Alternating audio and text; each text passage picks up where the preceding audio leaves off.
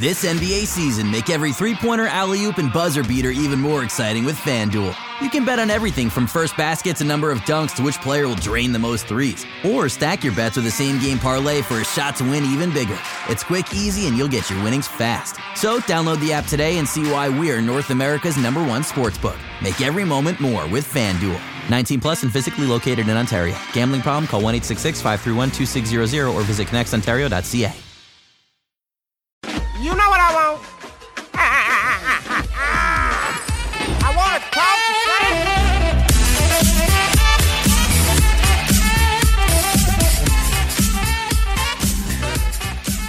Hello and welcome to the Raptors Weekly Podcast. I'm Yo Samson Folk. After a long hiatus, was kind of giving myself a break before we jump back into things. But the draft is coming fast and furious. We're 10 days, nine days away from it right now. So I thought, who better to talk to than a draft expert about the Raptors prospects, who they're looking at, who's worth trading up towards, and a guy who knows a lot about the game. PD, you can find him on Twitter at above the break three. He has one of the best bang for your buck Patreons out there because a lot of the stuff on there is free actually, and you can go read very detailed reports on a number of things, whether it be guys who are in the league or prospects coming into it. He has a great handle on what makes players go, the development to get there. PD, how you doing, man? How you doing?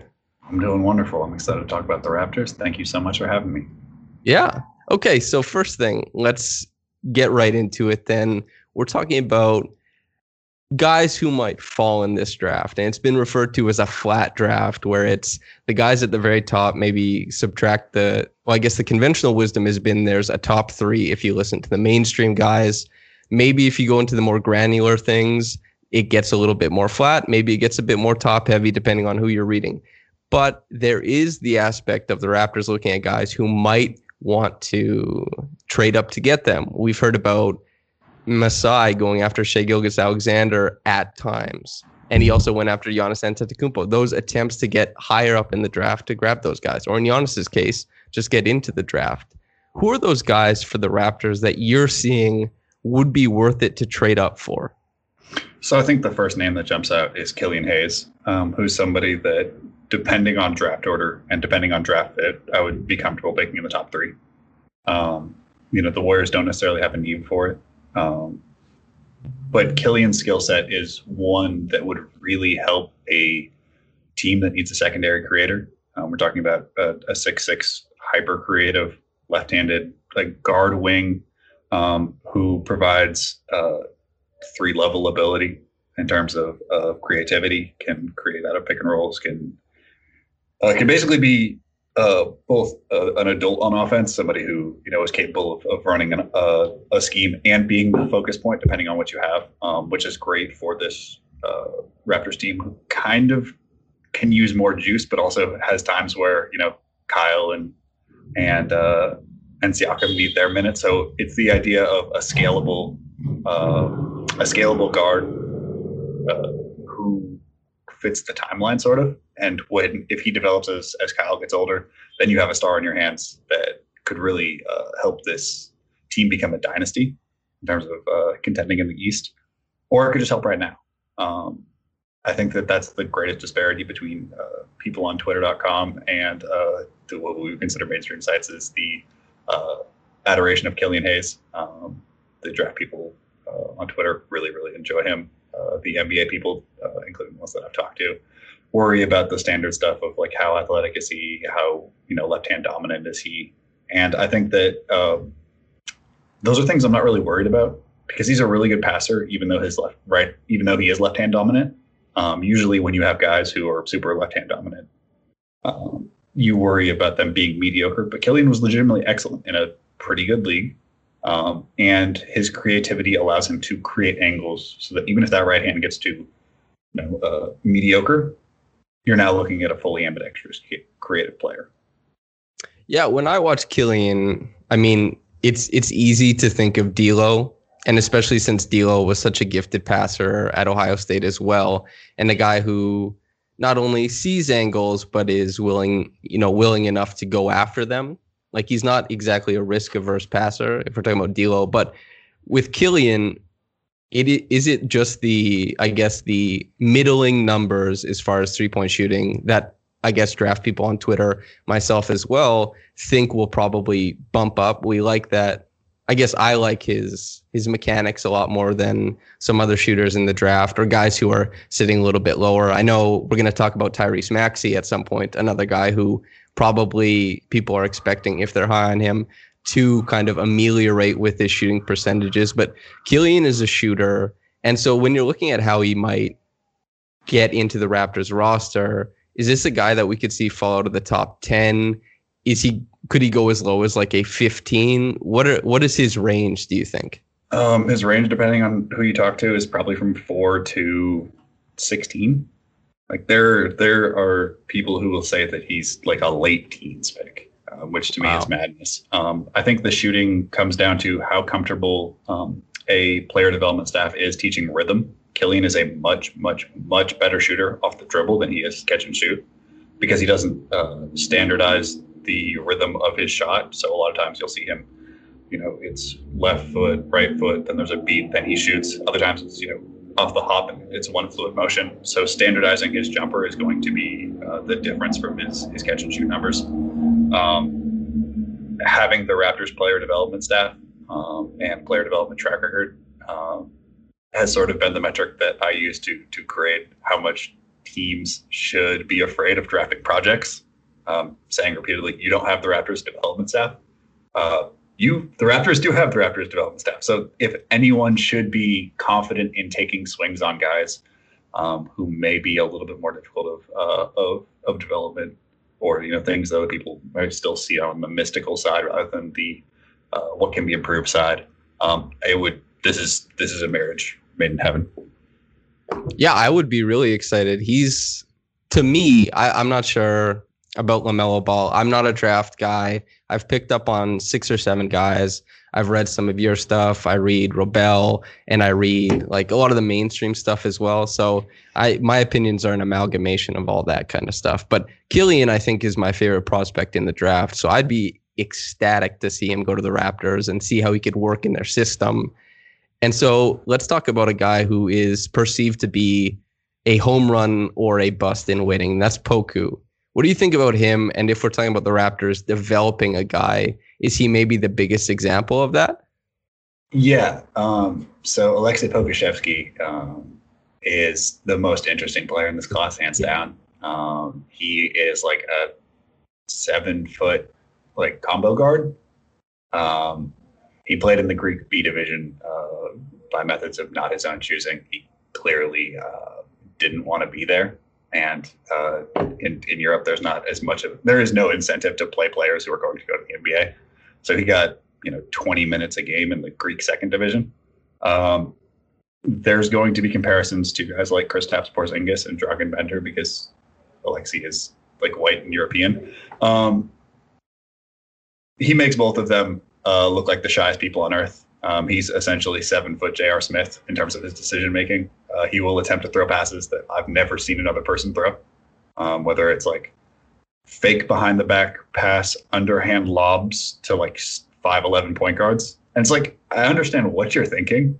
Um, the audacity is the strongest thing. Like his strongest skill is that he will try things. And oftentimes they're like of the LaMelo Ball stripe, where it's like, no, this is a legitimately creative guy who sees himself as as a problem solver for a defense. Um, he is really skinny. He's built pretty strangely. Um, long neck, big head, uh, somewhat wide shoulders. It's not super concerning, but like instead of thinking of him as like, oh, he's a seven foot one guy, he's probably more like small forward size, but with you know some uh, some different body sizes. Um, on defense, he is a fantastic rotation player. Um, he is capable of understanding angles at a pretty crazy rate, considering his uh, his weird development background. Um, when you watch skinny guys, you always want to wonder, like, if they have a lot of fight in them. And Poku thinks he can stand up to you know the monsters of the world. Uh, if there's a seven footer trying to dunk, he's going to go up and try to get it because in his mind, like that's the ball that he uh, he should have. Same with steals. Um, so you get a, a player who can shoot. Um, he takes a lot of step backs, a lot of double step backs uh, off the dribble. It, it damages his his percentages. I think the shot is better than the numbers. Um, he's 40, 32, 78 across three areas. Um, but again, the, the shot selection is, you know, a bored teenager who's under challenged by his his variety. Um, half his shots were threes, but only 20% of his shots were, were free throws. Again, not ideal. But when you have the Raptors development system, what you can do is take a guy with super high feel who's on the very skinny, skinny side and needs reps. You can send him between 905 and the Raptors. You can give him minutes when it's needed. You can have him practice with the team and challenge him, and then send him down to 905 and say, okay, take nine threes in this half, see what happens. Um, this is the development model that you would want for you know high feel players who need reps to sort what they are as players, um, and having a team where uh, your best post defender is your uh, Philadelphia point guard. Um, you know your uh, your best wing defender is like just a jumbo wing. Uh, your best ball handler is uh, covered in butter, Pascal Siakam. Like this is a team that sort of is built on accentuating some unique characteristics. And if you were to say, I'm a successful team with a successful player development program um, who can afford a big swing, this is the player who's most unique in this class by a huge amount, and one that also makes a lot of sense with um, with what the Raptors may need in the future. As far as his shooting, are we looking at what's what's the disparity between pull up and catch and shoot for Poku? Uh, I can pull that up on. Oh no, I don't. I don't have this energy handy. If you give me one moment, I can pull that up. Um, While you're doing that, as far as like the the mechanics where you're referring to rhythm with Killian, do you have any insights as far as Poku is concerned? Yeah, it's his it's his lower body that seems to be the like his rhythm is pretty good. Um, he has some hand placement issues, and he has, uh, again, being a skinny guy, you're going to have some lower leg issues, um, which is to be expected. I think that the on the upper body, the biggest concern is that he shoots uh, out instead of up, um, leading to some flat and strange angled, like hard shots that just clang off the rim. Um, and then his gather point is a little bit funny. I think that he has a diagonal shooting bed, so like his fingers uh, don't make an, an L. It's sort of uh, if you hold your hand like a karate chop, and then try to you know push your finger forward uh, or push your index finger forward. It's not going to work. You're going to want to shoot with your um, with your ring finger or your middle finger, and so he'll miss in a number of different directions, especially off the dribble. Um, so the mechanics are fine um, but the consistency of those mechanics are a little more of a problem. And okay. I think that if you're looking for a guy who uh, played in a you know a lower level of Greece, and I know the joke that it looks like the YMCA, but like these are dudes who are stronger than him, so he had to deal with actual problems of being like, it's Europe, so fouls don't exist, and um, and like they when he was handling people would get into his handle, and just you know make sure that he was facing similar problems to what he'll face in the NBA. This wasn't a case of like you know a, a true center playing against five foot seven dudes where you could just dunk over them. Um, the it's much closer to um, like what Deni faced in Israel, where like there's a similar problem. Um, it's on the opposite side in terms of, of competition level, but there is um, there is a similarity with the problems that he faced at his overseas level and what he will face in uh, in the NBA. Just as something I'm interested in, since you know so much about the development of the game and how shooters develop, and maybe you haven't written a book like Nick Nurse or anything like that, but you seem to have a good uh, grasp on it.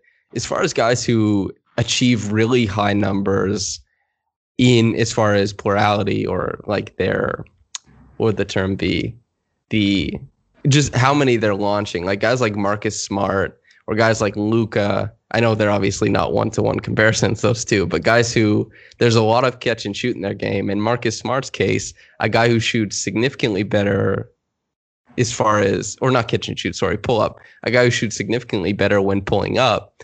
And Luka, a guy who pulls up all the time but has a middling percentage. It's even, you know, it's like what, around 32%. What do you yeah. think about the disparity between pull up and catch and shoot? And which do you find is a better indicator of where a guy is going to go and how he's able to manipulate a defense or create spacing with his shot? So, as a as a creator, you need to be able to shoot off the dribble, um, and the effectiveness of off the dribble shooting is going to directly correspond to how likely that a you know wing to small size player is going to be useful. Um, if you're not, if you don't have any creation equity, um, you need to be able to catch and shoot. Um, uh, there's a there's a guy named Kristian Doolittle in this draft who like doesn't take catch and shoots. He only shoots off the dribble, and he's a good shooter off the dribble, but just never takes catch and shoots because he's bad at them. Um, and he's you know a, a, a you know a, a, very deep sleeper because like what are you supposed to do with that? Like if you can't spot him up, you sort of have to like what have him catch it at like three steps beyond the three point line, have him dribble up and shoot. Like this gets into like deep Reddit thought territory where uh, people are doing experiments on the future of the game. Um, I think that with everyone's mechanics, there are holes in them. Um, guys who have like really like wide gather positions struggle to shoot on catch and shoots because they're used to shooting you know way off their hips. Um, and you know there's an an evolutionary development from their usage in uh, high school to or youth, high school youth to college pros as it goes forward. Like we'll talk about this with Maxey some um, is that like you have to retrain people and it can be difficult to adjust to roles because everyone has an internal uh, usage for how they believe the game should be played. Um, like this was Lonzo's struggle was that like you could goad him into not shooting because his, in his brain, if you if he shot three shots in a row, he would not shoot the fourth time because he had this internal logic of how the game should be played, and it wasn't him shooting four times in a row. And say so if you you know if you shot twice, you could sell it on that next basket. Cuz he was not going to do it. Um, I think with Poku, he wants to shoot a lot more off the dribble than uh, I think I would be comfortable with, especially initially as you solve the uh, shooting inconsistencies.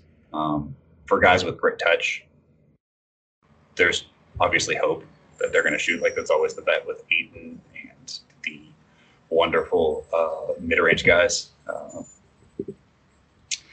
so to answer your question in a long way, it depends on how you want them to be used. Um, but the most important thing is finding um, where the holes in their mechanics are and trying to minimize the exposure to their difficulties. Um, and figuring out the best way possible to create a safe environment for them. As it was Like Marcus Smart was allowed to take a whole bunch of wide open threes for a long time because eventually it was going to be needed for him to shoot them. Um, and you know, he's turned the corner on that. Uh, but creating an environment where it's like, look, if you're open, you got to shoot. It doesn't matter how many you miss. Like you can be the worst shooter in the NBA, and I think for a period of time he was on a certain volume. But the math was eventually going to shake out because he had good touch and and had a history of scoring. Um, and to look at Poku's numbers like you see another guy. You see a guy who has uh, incredible touch and and has some very interesting indicators. And at a certain point, if you're a good team, like why not? before we get on to Maxey, because I'm assuming most of these guys, I guess for the you can you can interrupt me if I'm incorrect, but we'll say they'll command roughly the same package if it's because it doesn't matter which guy is falling. I mean, maybe it does in the conversations and how many, mm-hmm. you know, I guess teams are trying to get up in the draft. But let's, I guess, because we don't know what they're thinking, let's assume it's static. Is this like a Norman Powell plus X and O? Is this X and O plus Malcolm Miller? Like, what what do you think it takes to get into the middle of the draft for the Raptors from 29? Let's and let's assume that 29 is packaged in. Yeah, um, I would say Norman Powell 29, and then like probably taking on a little bit worse of a contract.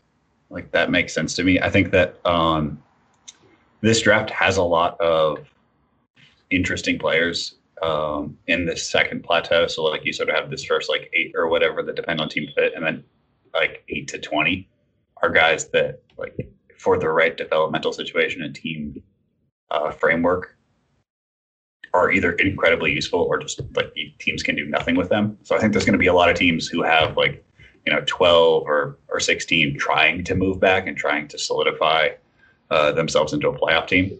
Um, and I think we're going to see a lot of good teams try to move up to find guys that they like, like teams that need uh, lane sprinters who could shoot. So like the Oklahoma, the like traditional Oklahoma City guy are going to love RJ Hampton. They're going to be like, he's the fastest guy in this draft. He has a 30, you know, 5, 37 inch vertical, um, and he's a developing shooter. That's extremely valuable to a team that needs lane runners. But most bad teams, like that's not a checklist item for them. That's not a foundational item. So I think that there's going to be a lot of sellers in that range. Um, and guys like Maxey uh, are extraordinarily valuable if you have a, a jumbo initiator.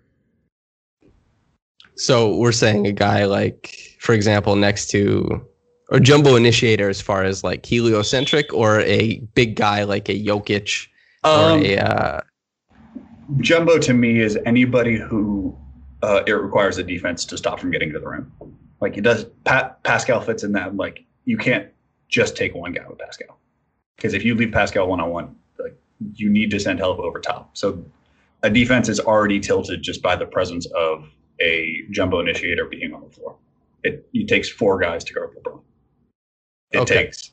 So I think that if you want to like really ratchet this up and, and think of it as heliocentric, but I think that at a lower level, it's just guys that are automatically like a defense is in rotation because they have the ball in their hands. So so sorry, go ahead. So like if you know if you run if if Pascal catches it at, at 21 and is dribbling hard to his right, um, a defense has to be at that midline, and they have to be sending help. And should he pass out to say a Tyrese Maxey, a guy whose struggle in college was that he couldn't beat a defense straight up. He just couldn't. He couldn't be the guy who made the defense rotate.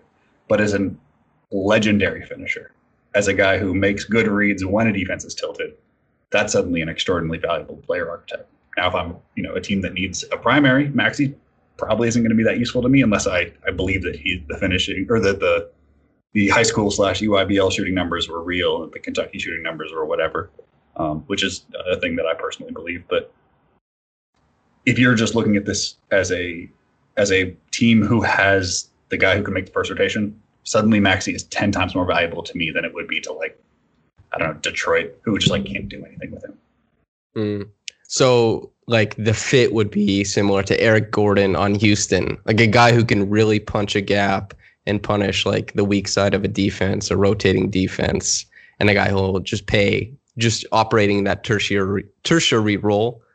Yeah, um, it, it it very similar to that, and like you know, just like you know how Milwaukee has like seven dudes, where you're like, they had this good, this guy, he can shoot, and he, you know, he he's strong. Um, it's just this this morass of of skills that are you know attacking gaps, finishing at the rim, making free throws, the ability to shoot down the line, and all of his uh, individual flaws, be they like the the ability to read you know two defenders at once, um, or you know maybe lacking the straight point guard defense. Like he can he can guard up, but he can't necessarily guard you know uh, point of attack ones. Uh, that doesn't really matter when you have Kyle Lowry. Like there are they're the type of players that good teams have make Maxey extremely valuable. The type of players that bad teams have make Maxey look bad. Okay, so of the three guys, you said that the perfect marriage is Killian Hayes plus Raptors. Poku sounds like another guy who's ideal for them with their ability to go, as you said, to kind of oscillate between 905 and Raptors and to just go between those two. And Maxey, obviously, a guy, if the Raptors keep Fred VanVleet, the Terence Davis stuff regarding his alleged, well, there's charges laid against him for quite a few things that involve um, hitting his girlfriend, among other things. And their their guard positions are kind of in flux right now. It seems like Maxey and Killian Hayes slide in there right away. What position does Poku kind of slide into? Just to go back to that quick, what position I mean, does Poku slide into on that roster? I think that he slides into the idea of um, like if you wanted to play OG down, if you wanted to get as many, uh, like if you wanted to space for shooting, and you wanted to go with like a blitz lineup where you're just putting as many speedy people to, on the floor. Uh, maybe it's it's a Fred Kyle lineup. Um, maybe it's uh, you know maybe it's three guards, Poku and OG at the five. Like you can use this as a way of getting to um, individual lineups. It also may be lineups where you go super big and Poku's the ball handler with an extra shooter in the corner. I think that with Poku, the idea probably is that like he, he'll contribute like t- ten minute spurts his rookie year where he's you know shot blocking and you know trying weird stuff on offense, but that it's an idea towards like the team that OG might be the second best player on or the first best player on. Like it's a it's a play for small minutes now and large minutes later. He, he would kind of fit, at, not, he wouldn't be Chris Boucher, but he'd emulate some of the things that we saw Chris Boucher kind of bring off the bench a little bit this past year, if, if I'm Yeah. reading you correctly. Yeah, he'd be like hyper offensive Chris Boucher. Mm. Like, uh, it it would most likely be a, a punt on the first two years just because of the strength level. Like I think that Poku's floor is is uh, is much higher than people think, just because like guys who are really good at um, rotational defense um, uh, with good timing uh, don't really fail that often. That's just not like a skill that that flops uh, if the you know his body breaks down. Um, but again, like the list of guys who are absolutely unplayable because they were too skinny is not that long. Um, so I think that this would be more of a move if um, you know VanVleet were to leave and there wasn't a replacement for him, and suddenly the timeline shifts a little bit because this team may not be um, the title team next year. It may take two years to to to gear back up. I think that Poku makes sense on that timeline. But again, when you're facing a draft like this, you can figure out what you want each team in the future to look like uh, because there's so many different pathways to value as a good team. So we're talking about the hellish blitzing defense of the Raptors, and that kind of makes me want to go to Zeke Nnaji. He had an incredible shuttle drill time. And before we start talking about him and how he might fit into the Raptors defense, and we start talking about guys at the Raptors, I suppose, regular spot 29 of Maxey, Hayes, Poku, who do you like the best? Who's your favorite prospect of those guys? And with that, wh- who would you think is the most realistic for the Raptors to go and get? Um, I would say Killian's the most realistic to go get um, because I feel like Masai continually bets on uh, high feel guards.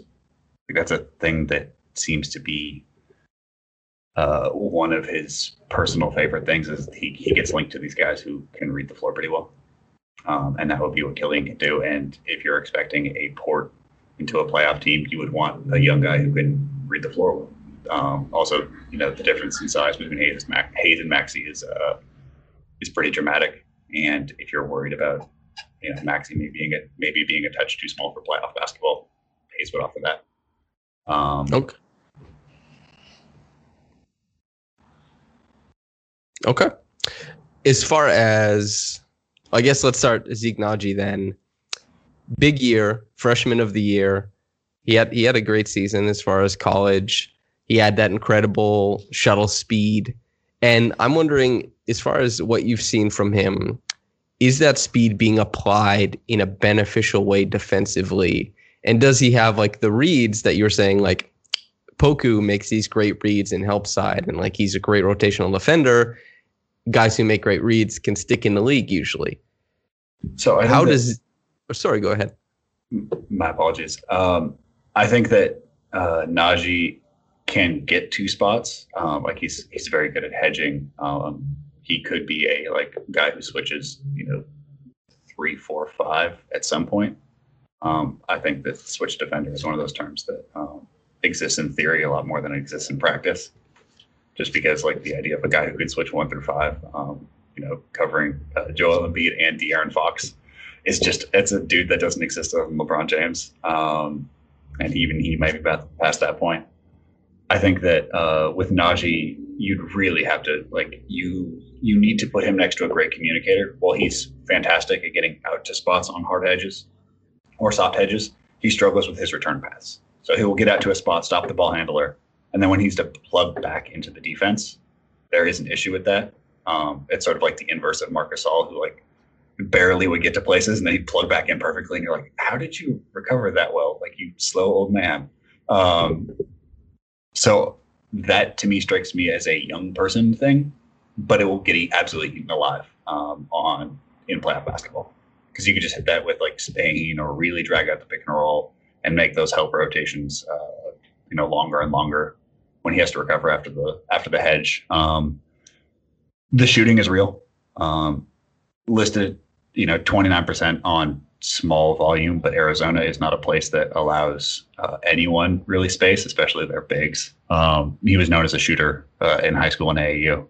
Um, small block rate, but again, uh, Arizona's been known to, to depress that a little bit. I think that he's an interesting pick at 29. Um, I wouldn't necessarily think of him as the most imaginative pick, especially considering the breadth of the uh, play development program. He's a guy who like will be a, a solid guy almost assuredly, but I don't think that he would be the best allocation of resources because the that threshold is so easy to get, especially in this draft. Yeah, his shooting it looks like a really solid base. Like it's a very fundamental straight up and down jumper, if I'm remembering correctly. Yeah, I mean his he has like the the jumper of the guy you would show in like shooting videos. Like for for a guy who's that big, like when the camera pans out, you're like, wow, it's straight up and down. You know, it's a little robotic looking, but that doesn't really bother me as long as the numbers shake out. But like you forget that he's you know an almost seven foot tall person because you watch him shoot. Like that's a good stroke. Oh, he's just he's a center. That's a really nice stroke. Um, it's it's a good.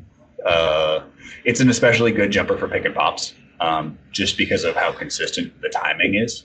Um, I don't expect versatility from him. Like you aren't going to run him off pin downs or anything like that. Um, just based on on what I've seen previously. But like that doesn't seem impossible down the line you know second contract Zeke Nnaji is probably shooting you know off off some pin downs or some uh, some big to big actions. But again, this goes to a timeline question of with this 29th pick, do you want people who contribute now? Do you want people who contribute now with a, a bet on upside later, or do you want people who are all upside later? What do you like for the Raptors as far as like if you're idealizing your version of their team that has the most success and has the biggest payoff from this pick at 29? Who's your guy? Um, I mean, if I can get Grant Riller, I would love that. Yeah, he's great. Uh, he's like a legendary finisher at the yes. rim. He's immaculate. Yeah, um, he he finishes uh, better than quite a few um, like college centers.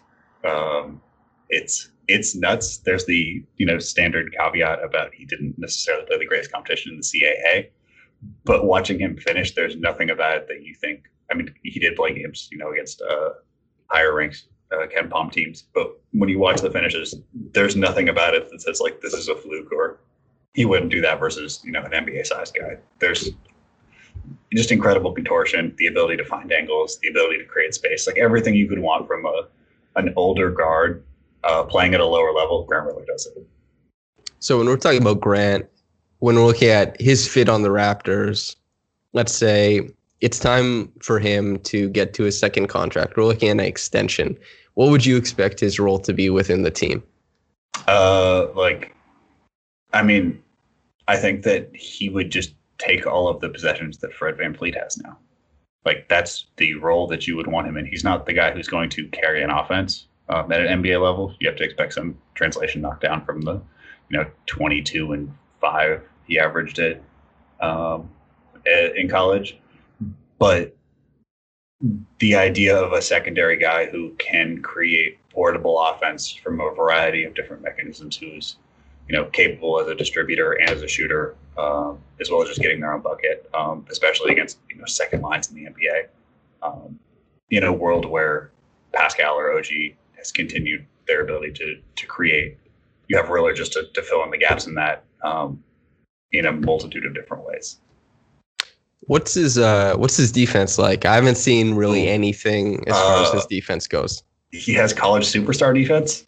Uh, so he's pretty much just out there saving energy. Um, there's I mean, he's a strong dude, so I think that like he's gonna be like passable bad probably in the uh in the league. I mean, it's difficult when you when you're the in team's entire offense and you're getting doubled every single possession, basically, or getting five. You know, five sets of eyes on you every single possession. Um, it's hard to also like really uh, turn out major effort on defense, but um, it's a concern. It's it's a major concern. Okay. As far as okay, let's move to another guy then that you writ you wrote about extensively. A guy that Raptors Twitter actually likes quite a bit, and a guy who also played in France, similar to Killian, Theo Maledon. I so I have a little snippet written about him. I'll read it off. So somebody who Masai has been, I guess, linked to back in January. There's comparisons a little bit to SGA, Shai mm-hmm. Gilgeous-Alexander. I see that a little bit just with how he finishes, those long loping steps and these kind of extended finishes at the rim, some of them underhand. I like a lot. He's he's talented, but as you laid out in your writing, quote, my biggest worry is that he may be the true neutral guard on an NBA floor, so capable to be league average and so risk averse to be unwilling to be more. So talented manipulators get lost in the shuffle all the time. DeLon Wright, I think, is a good example of that. Is Nick Nurse's flowing read and react system a fit for Maledon? Would you be excited to see him drafted to Toronto? I think that it would be a good fit, but I think that excited might be a little far because Teo seems to fit the whatever container he's in. Like if you give him a larger role, he'll take it, but he doesn't go beyond that. So when there's two on ones, um, he'll throw the safe pass almost every single time. Um, he waits until there's like a really low, low, low percentage chance of a turnover before he does anything. Um, like if you if you watch Poku and then watch Teo back to back, you get whiplash because one dude is throwing into windows that don't exist yet or like don't exist on this plane of reality. And then Teo is like waiting until there's a 0% chance of a turnover before throwing it. Um, it's difficult to get a guy to break away from that. Um, and it, it extends beyond his passing. His passing is the most obvious one where you're like, okay, you could just throw a no look and it'd be a dunk. Instead, he takes an extra dribble and passes down. But it presents in his finishing, it presents in his game management um, it presents in his shot selection. Um, he's not an unwilling shooter, but he doesn't take shots that the team couldn't get a better one later in that possession. So as far as like the shots he's creating, he's not willing to be adve- adventurous enough to get the the really easy buckets. Like for example, Kyle Lowry, who I know is a very tough guy yeah. to be compared to, but Lowry is constantly presenting. Like he's good at the little pocket pass to Serge on the short roll or on the pick and pop. Like he has those in his bag, but there's a variance to his passing that always keeps the defense on its toes. And Maledon is more so formulaic in what he's creating. Yeah, I mean, it it feels very um, like you know the criticism of the Rockets where you feel like you're watching the same thing over and over again. That's what Maledon's decision making feels like to me, where it's like you can sort of just judging by what the defense gives you, you can bet pretty consistently on what he's going to do. Um, I think that the shooting is going to work out. Um, he's a guy who shoots, you know, across his three levels is 42, 33, 77. Um, there's some, you know, some small tweaks that need to be made but that's not the thing that really concerns me. I think that with Teo, like I don't see how he becomes a star.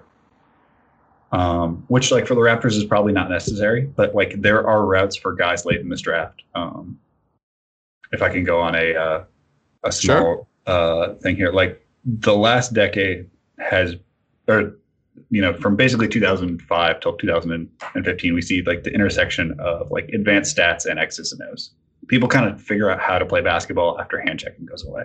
So Mike D'Antoni runs wild, then we get a counter movement, then we get people who say, "Oh, well, what if we paired extremely high pace uh, with uh, with some old school ideas? You know, we instead of having guys come off 15 foot pin downs, what if they come down double staggers for threes? Um, and then the, the, decade following that is the intersection of big data and player development. Um, more than almost ever, we see guys who get drafted later in drafts, you know, late lottery, late first round, second round, become stars um, because they all have these interesting data profiles. And the NBA has figured out how to player development, how player development works for specific things. So every team sort of has the answer for what they believe can be fixed in a player and what they believe can't be fixed in a player. And so we see guys like Nikola Jokic who, you know, watching his his mega Bemax tape was like there's the least athletic dude you could imagine. But he threw passes that Sabonis, you know, just it would make Sabonis cry. And you think, okay, well, can I can I make the athleticism either better or not matter? And Denver's answer was, yeah, we think we can figure that out. You know, with Kawhi, he's you know a, an awful uh, true shooter. Uh, when you look at his college numbers, he's a guy who lived off like just really tough shots to to get there. But he was capable of defending four positions in college, and people looked at his shooting form and said, "Yeah, I think we can fix that." Um, with Teo, I don't necessarily see what he's good at right now or what he's bad at right now, and turning that into a star is something that in player development I don't believe is really possible. A guy who operates with uh, like a, a, a supreme sense of competence, but not necessarily one of risk taking, not one of uh, like living with advantage creation and just like you know letting it go. Like Luka Doncic's whole thing was like, I'm going to create advantage no matter what, and I'm going to live with what happens afterwards. And Teo sort of seems to me to be the opposite. I'm going to live with competence, just because I, you know, he. This is sort of the, the, downside of playing the right way, is that like you you can live with playing the right way because you know it's the right decision. But when you watch him play, that's not necessarily a pathway for his stardom. It's a way for his teams to be solid. So a guy who the back end, the help side sinks, he's going to spray to the corner. They space out. He's going to hit the roll man. But when the pass is at its most wide open, not when it's at its most advantageous. And I guess if you want to create the best looks, you have to make it happen when it's at its most advantageous, not its safest. As far as so Grant Riller is the guy you talked about being like that's the guy the Raptors need to draft. Is there a guy in the front court that you really like? Because you said Zeke was not super exciting for you. He's gonna he's gonna provide certain things that you you say you can find, I guess, pretty easily. So who's the front court guy who excites you the most that might be available to the Raptors at 29? Uh, Killian Tillie. Uh, probably, I mean, probably one of the most dominant college players of the last four years. Um, every time he was on the court, it's uh, ridiculous uh, offensive mismatch. Uh, he's, uh, you know, forward out of Gonzaga, um, a legendary shooter. Um, hyper skilled. Um, he has you know, chronic issues with his feet. If he was not hurt, he would probably be like a top 15 draft pick.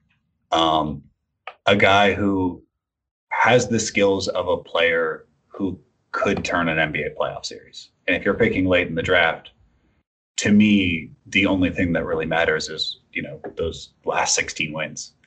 And finding a guy who can even give you one or two of those 16 wins is more valuable than, you know, uh, a, a, cheap contract or you know a guy who ends up to be okay value. It's like the actual value when you're a playoff team is you know getting to the next round. And while that seems pretty reductive, um, when watching Killian Tillie, even just like taking a glance at his stats, um, it seems hard to envision getting a guy at 30 who can do the things he does.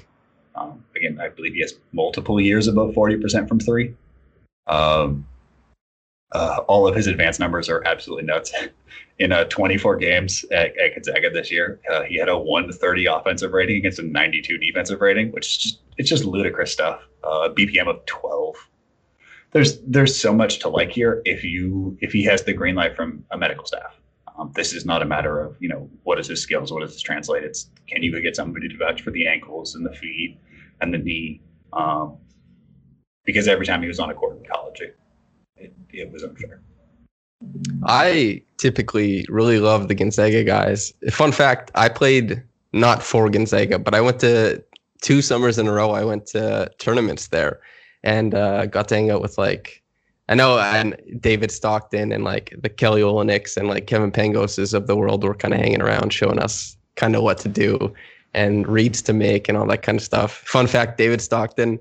I'm a left-handed shooter and he mm-hmm. kept calling me goofy and he beat me in a three point competition shooting left-handed even though he's right-handed and it was like the worst thing ever but killian Tillie, that's a yeah he's super fun and it would be why not aim for the ceiling play right because the raptors seem to be able to find floor players a lot or at least kind of craft them out of players who are hanging around in the 905 why not go for the guy who provides this incredible ceiling and amount of value where you're picking at. So Killian Tillie, what how do you think he applies to the Raptors? Like he's so dominant in college, it's that incredible shooting, but on the Raptors, how do you see the fit provided that he's healthy? Um, again, you can probably get away with playing him at the five if Pascal and OG are on the floor, and he spaces. Um, earlier, I misspoke and said he had two seasons over forty percent. He's four, oh, he's forty four percent for his career, and every season is above forty percent. his lowest season is actually forty percent. So I would apologize for slandering Killian Tillie by saying he was only sometimes a forty percent three point shooter. Um, I mean, the combination of of dribble, pass, shoot centers. Um, even if he's only like six ten, um, his offensive versatility is going to just you're going to run five out. Um, you're going to have space for uh, for basically any action you want. Um, you can you know run high DHO with him, and defenses have to respect it. Um, the like getting forcing centers to close out hard and knowing that he can make a dribble and a good decision, um, knowing that he can get to the rim you know, if if a team closes out super hard, and knowing that he's again a legendary shooter, uh, to me this seems like I don't want to say Marc Gasol replacement because he's nowhere near the defender, but in terms of a guy who will play spot minutes and be um, a court warper and a way of and a way for Nurse to draw up really interesting sets to get OG and and Pascal in spots um, where like Pascal works out of sort of these like half spaces in the NBA. And you have to get to lineups that make his life easier. Well, he is a great finisher around the rim.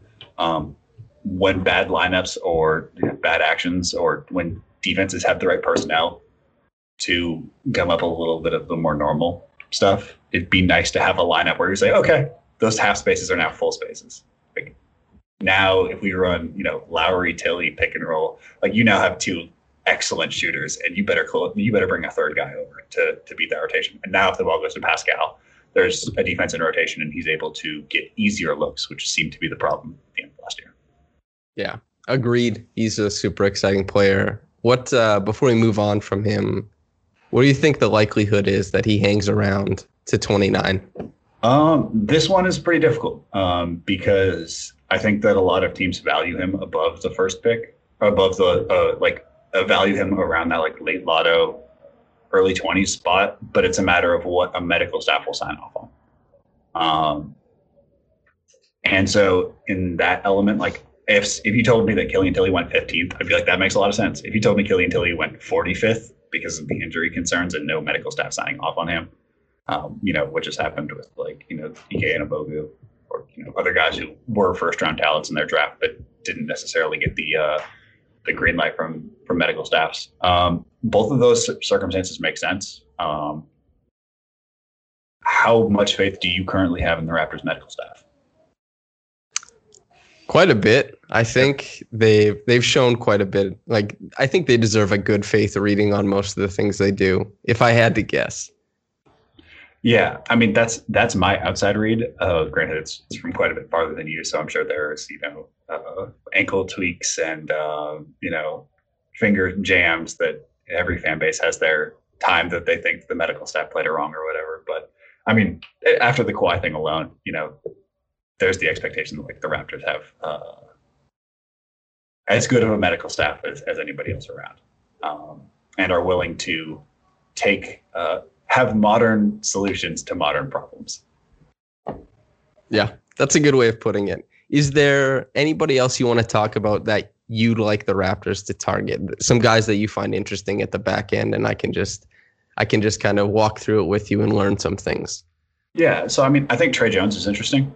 Um, he's a uh, jack of all trades, master of none card. Um, but he's also like a guy who, if you blended his two seasons together, would be like far more fascinating. Um, I think he's also the guard most damaged by context in this draft. Um, he returned to Duke into a situation that was set up for him to fail. Um, they just they they played just some awful lineups where a guy who whose challenge was shooting was forced to shoot, um, and there were serious improvements made. Um, but it wasn't a circumstance for him to ever really look good. Um, you know, ACC Player of the Year, fantastic defender. Um, took a little bit of a step back uh, in his sophomore year, um, but a guy who I think is going to fall uh, based on the difference between his his freshman and sophomore year at Duke. Um, I think he's probably a third guard, um, but he's a guy who you know is a he's more of a scorer than his brother.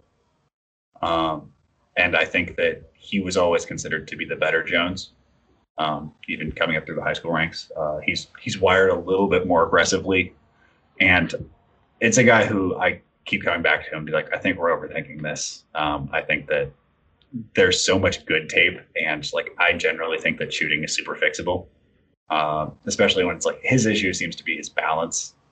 Like he just needs to like do more squats and just add a little more of the posterior chain.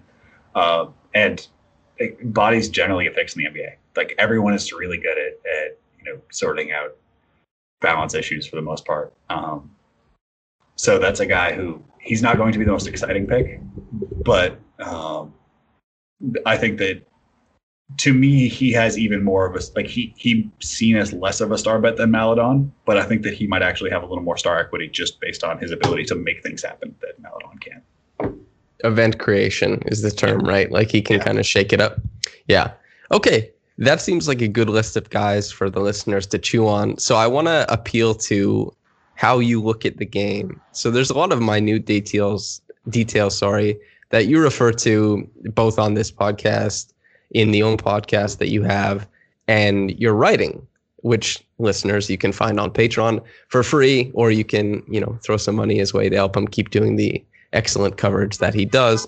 But there's a lot of the minute details that you talk about, a lot of attention to these, you know, same foot, same hand finishes, the type of English you're seeing on the ball when they're at the rim, the fundamentals of the of the jump shot, like the types of reads they're making as far as like in the pick and roll, how they're reading the back end of the defense, not just their primary defender. A lot of stuff that doesn't get attention, I think, in most popular, I guess, sports writing.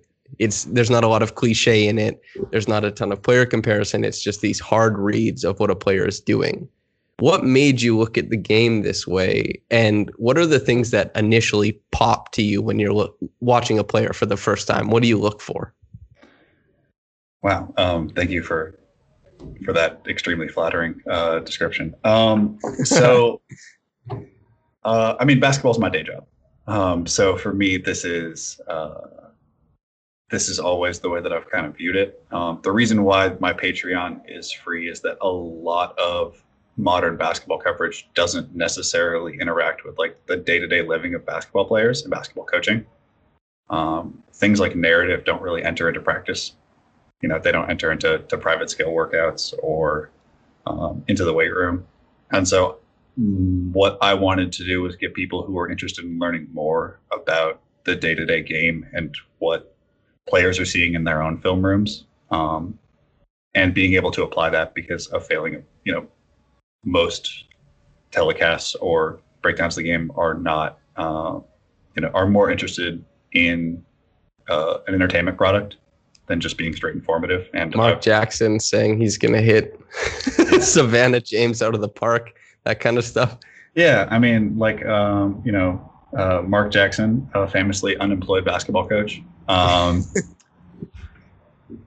so I think that uh, for me, what I try to do in my work is give people tools to apply to their own um, way of viewing the game. So uh, I have two major series that I've been working on for this draft class. Um, one is the heuristic, which is uh, a tool to try to teach people how to scout from highlight videos, um, because highlight videos contain more truth than fiction in uh, in guard prospects. So, like, if a guy can get to the rim against everybody, like he's that's probably his skill.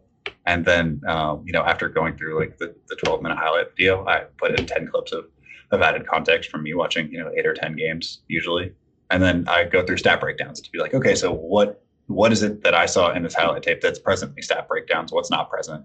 Um, and I try to use, I have these five rules that I apply to each one and walk through so that people can rather than saying, "Oh, this is what PD thought about this player," be like, "Okay, so here's some tools that I can apply." So even if like I'm, you know, I'm wrong, which like I often am, and that's the purpose of my work is to be wrong, so I can go back later and be like, "Hey, look, here's the thing I was real dumb about."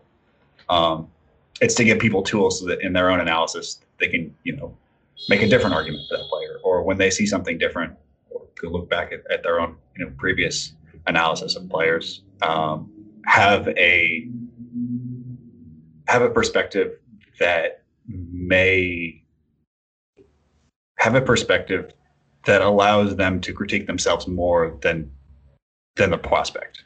Because often our mistakes aren't because of what a player is they're because of how we evaluated the player.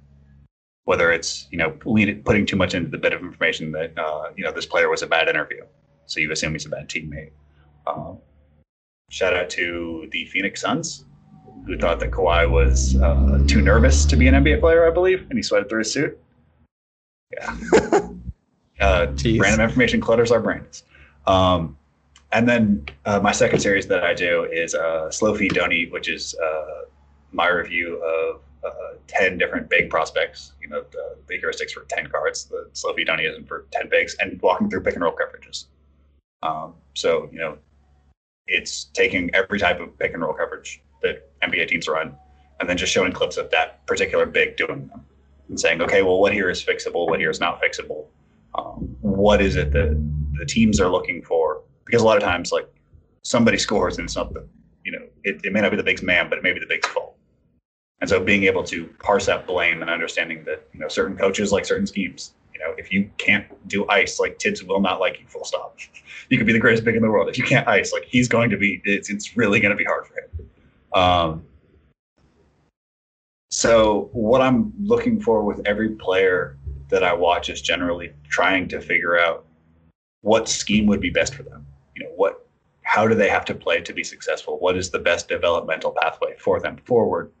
Um, and the tools that I use for that are, you know, looking at some stats. Uh, it's mostly, you know, film just from from day job, but it's also, you know, looking around the league and seeing like, you know, oh, we have a whole bunch of people who love to run DHOs this guy, you know, is terrible at a handoff, so he can't go to a DHO place. Or, you know, if uh, you have a place that is, you have a, a like the old Spurs who turned around shooting. Okay, well, you can you can you can bet that they'll take worse shooters because they believe they can fix it. Um, when I look at wings, I have six categories that I generally break skill development into.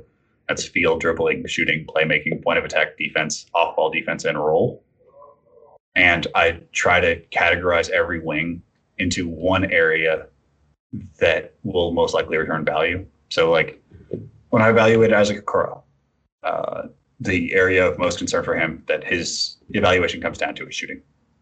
Like if he can't shoot, he's a different type of prospect than if he can't shoot. Um, and so, going through each one of those, I try to give uh, my readers like what I'm seeing when I see Isaac Okoro shoot, or what I see when um, when I see uh, Devin Vassell dribble. So it's a way of giving uh, like both my opinion and a way of like if you want to evaluate this sort of idea in the future, here's the the tools to do so. In the hopes that like if you took nothing else from this, here's a way to uh, evaluate that going forward. That's yeah. That what a I guess you do a great job of explain, explaining your it seems very in depth to somebody who, you know, I, I played okay basketball and I feel like I read the game at an okay level. A lot of your readings of the game seem extremely detailed and also, you know, at least at least when you're in when you're engaging with something that is different than from what you usually see from a reader's perspective, it can seem alienating. But in your writing and in your explanation, I think the layman's terms and the how you relay that information i think is is valuable because i think you do it in a good way you also as far as what you wrote about malachi flynn you were gushing over his in and out dribble and how great it was what do you think is the most advantageous dribble move that a player can use that allows them the easiest access to their pickup point of their jump shot that can feign as pick, a pickup point then you could use a push dribble or a drop dribble like, wh- which is your favorite dribble move that just allows for the most creation afterwards? Left hand in and out. Whatever your whatever your powerful hand is, the opposite one. Oh my god! Like if every like mediocre high school guard got a left hand in and out, they'd average four more points a game. Like it, it is just one of those things that breaks people's brains because they they see someone dribbling with their left hand and think he's going back to the right, and you just give them a hard in and out. You can walk down to a left hand layup every single time. Um, if we want to get uh, just like a little more general, um, playing out of hang dribbles is super important. Um, I, you know, like Markelle was just fantastic at this. And sometimes I'll just go back and watch the, the tape of him at Washington. I love Markelle, man. His that's my favorite mixtape ever. I think was his Oh. Washington mixtape. He's a genius, and I still he's one of my favorite players in the league. I love watching him play. He's Yeah. he's amazing. if you can get if you can get a hang dribble in and out, and then like if you if you just want to appeal to my heart, like a T Mac three is like my uh, the final thing of like if you just wanted to build the type of uh, creator I love. Like uh, there's a clip uh, on Twitter that that I posted of Myles Powell just like doing just an absolutely perfect T Mac over like a six nine dude. So T Mac is where you hang dribble, and then as uh, you're coming down from the hang dribble, you explode as hard as you can, usually with your outside foot towards the rim. And as you're as low as you possibly can, you pick up and shoot. So you're in a lunge position, and from the lunge position, you gather to shoot.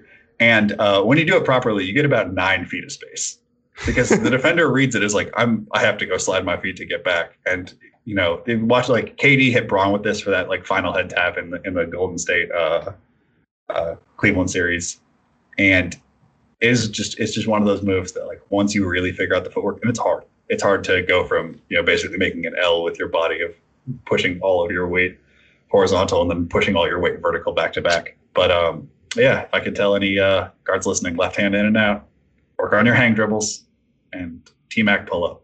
You will. That is a package. Yeah. As far as last question before I let you get out of here, who is the most deceptive, I guess, user of their pivot in the whole league? Is that is that too minute, or do you have a guy? no, no. I mean, like, are we are we are we including tr- travels? Because like Kawhi's the answer. Because Kawhi just switches pivot feet, and it's incredible. Like, it's a really hard skill to learn how to travel in the NBA. Like, this sounds dumb, but like, NBA rules are different than everywhere else's rules. So like, guys are allowed to um, be creative in their er- interpretation of what could or couldn't be allowed, and it's also scaled by how much you know money you make. Like, Yes. you know, uh, second round draft picks aren't allowed to um, get a little Picasso-ish with their footwork. If you're Bron, if you're Harden, like you're allowed a little more leeway, and that's fine and good. Um, so, like, I think that watching Kawhi figure out how to do the double pivot, like where you catch it, you establish a pivot foot, and then you take a second, then you repivot, is um, a thing that, like, when you try to teach it to like young wings who you know are like that's not a real move. And you just watch the compilation of Kawhi establishing a double pivot, and like you'll see Pascal do it sometimes, and it's a layup almost every time. It's such a because you catch it, you're facing away, you pivot the first time to like get to perpendicular. So usually for Pascal, be right shoulder to the rim, and then you rip through again on the opposite pivot foot to get you know facing up to the rim, and you have to time it a certain way. Usually, you want to do the first pivot just after your hands hit the ball, um, so that the ref is looking at, at the at the ball. Then you slide the first foot, and then you just go through a normal pivot. And um, a lot of a lot of really advanced footwork you have to detach like from what your brain knows about you know travels. It's like teaching a person a euro step. Their brain says like this is a travel because the entire life they've been taught to travel. Same thing with the double rip through. Like your brain thinks it's a travel, and then once you detach and the ref doesn't call it the first three times, then you're just roasting people with it. Yeah. I uh I love the uh I guess the interpretation aspect of it. I've made this um point before in my writing, but I compared James Harden to a lawyer who's looking for precedent in a legal case from years back so that he can apply it today and he gets away with it. And now it's Mhm. just that's how it exists. This is now the precedent. And he's his interpretations of the rules so that it could be advantageous for himself has been genius level. And uh, Oh, you know, the Kawhi Leonard one is a great example of that. Is there a Uh, guy in in the post that you like a lot too? Oh, uh, if we can go with uh, Jimmy Butler stutter rip through, that's another uh, absolutely fantastic one. So a stutter rip through is where you start a rip through. So we'll say going left to right. You get to about your midpoint, and then you act like you're you slow down and change back to your left. And so the defender reads this as you're going to your left, and then you just continue the rip through. So if you just right now we'll start on one of your shoulders, you rip it through to your waist, then come back to the left, then go back right. So catch the ball wide, then make a Z. Um, people's brains turn off. When you start to bring it back left, they're like, "Oh, we're going left. It's okay." You rip back right, and it's over. Uh, I've, you know, teaching this to high school and college guys, and I mean, just do this in a pickup game, and oh my god! I mean, obviously not right now because of the world we're in. But next time you get in a pickup game, um, copy that Jimmy Butler stutter rip through, and uh, there's free five points. before anybody figures it out. And that's before you even get to the counters or, you know, Euro out of it, pro hop, spin. Like there's a lot of game out of just like some simple stuff. Yeah, that's what 45 extended. That's where he has it usually. It's that stutter. And then Yeah. if you can pro hop back into the middle and then kind of get funky with your pivot and just be strong in there like he is, yeah, he's a menace. That's a, that's a good one as well. How about any post players you want to, I guess, Hmm. uh, highlight their their pivot action, their footwork? I mean, it feels cheating to say Sabonis just because like he had the greatest teacher of all. Um, Right. I mean, watching Jokic is really strange because like his his center of gravity is really high. Like usually guys who are great post players play through their hips. Um, like Hakeem, when you watch him, his center of gravity is essentially on the ground. But like Jokic, like sort of like leans into you with shoulders and chest and just raises other people's uh, you know center of gravity higher, and then he changes it up. I mean, it's interesting because he doesn't need the same angles everybody else does. Like the Sombor shuffle is, you know, the feet are pointed really weird. Like it, you know, most guys like Cole Aldrich is famous for this. Like he he would get, you know, 45 degrees for a jump hook and he's either a swoosh or an air ball. But like he had to get his feet to 45 degrees, he wouldn't take the shot. Like Jokic takes his shots from like the bizarre, ridiculous footwork angles where if you just paused it and like, you know, and showed it to like a middle school or a high school coach or whatever, they'd be like, that's the worst shot I've ever seen. And then you hit play and he, you know, immediately banks it off the glass because he's, you know, seeing angles in a much different way. Um, we're at a really wonderful time in our game where, you know, freedom is, uh, is so emboldened that guys are like really trying things and going back to, to tape and trying, you know, being like, oh, well, the interpretation on this is different. So let me try to put some, sw- to some swing on it. Um, I'm excited to see what guys bring back, especially because every year it feels like um, people go into the lab with whatever worked in the, the postseason. So I'm sure we're going to see a whole bunch more uh, lessons learned from from Jokic and Anthony Davis uh, long runs into the postseason.